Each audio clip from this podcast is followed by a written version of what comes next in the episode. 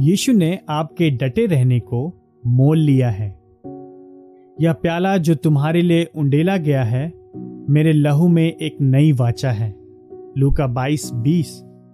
इसका अर्थ यह है कि नई वाचा, जिसकी प्रतिज्ञा सबसे स्पष्ट रूप से यर्मिया 31 और 32 में की गई थी, यीशु के लहू द्वारा सुरक्षित और निश्चित की गई थी।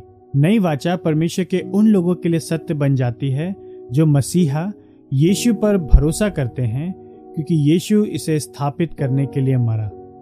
और नई वाचा क्या सुरक्षित करती है? उन सभी के लिए जो क्रीस्ट के हैं। अंत तक विश्वास में डटे रहना। यरमिया बत्तीस चालीस को सुने। मैं उनके साथ अनंत काल की यह वाचा बांधूँगा कि उनकी भलाई करने से कभी ना फिरूँगा, और मैं अपना भय उनके हृदय में डालूँगा जिससे वे मुझसे कभी विमुख ना हो। अनंतकालीन वाचा नई वाचा, में अटूट प्रतिज्ञा सम्मिलित है। मैं अपना भय उनके हृदय में डालूँगा, जिससे वे मुझसे कभी विमुख ना हो। वे नहीं हो सकते, वे नहीं होंगे। कृष्ण ने अपने लहू से इस वाचा पर छाप लगा दिया।